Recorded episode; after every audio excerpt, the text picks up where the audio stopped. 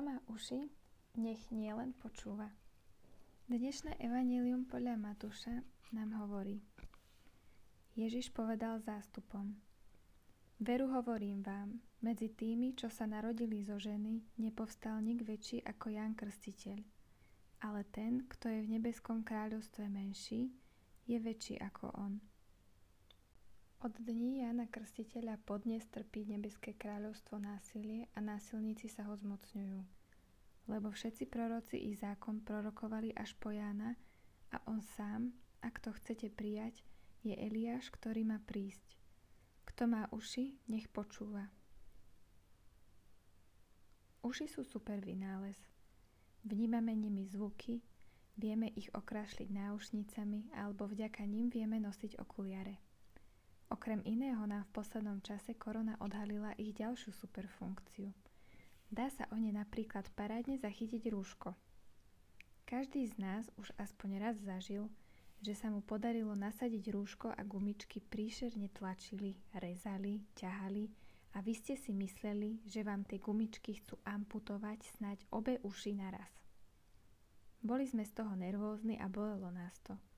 No skrátka, pocity nič moc. Zlé slovo funguje na rovnakom princípe. Krivý uši spôsobuje bolesť a človek sa cíti nepríjemne. Akurát zlé slovo škodí nielen ušiam, ale hlavne srdcu. Hovorme ľuďom okolo nás radšej pekné slova. V našej kultúre vraj všeobecne málo chválime. Nebojme sa niekoho úprimne pochváliť, lebo výskum školy života ukázal, že dobré a milé slova prospievajú nielen ušiam, ale hlavne potešujú srdce. Milý Ježišu, odpúsť nám všetky zlé slova, ktorými sme ublížili nielen svojim blízkym, ale aj Tebe. Keď nám to pôjde ťažko a budeme nahnevaní, pošli nám prosím do cesty nejakého Jána alebo Eliáša, ktorý nám pomôže nájsť tú správnu cestu k Tebe a blížnym. Pochvál dnes niekoho za to, čo sa mu podarilo a pusti si niečo dobré na počúvanie. Niečo, čo pohľadí nielen uši, ale aj dušu. Bonus.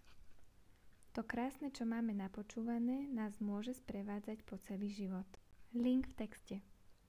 Text pripravila La Ma.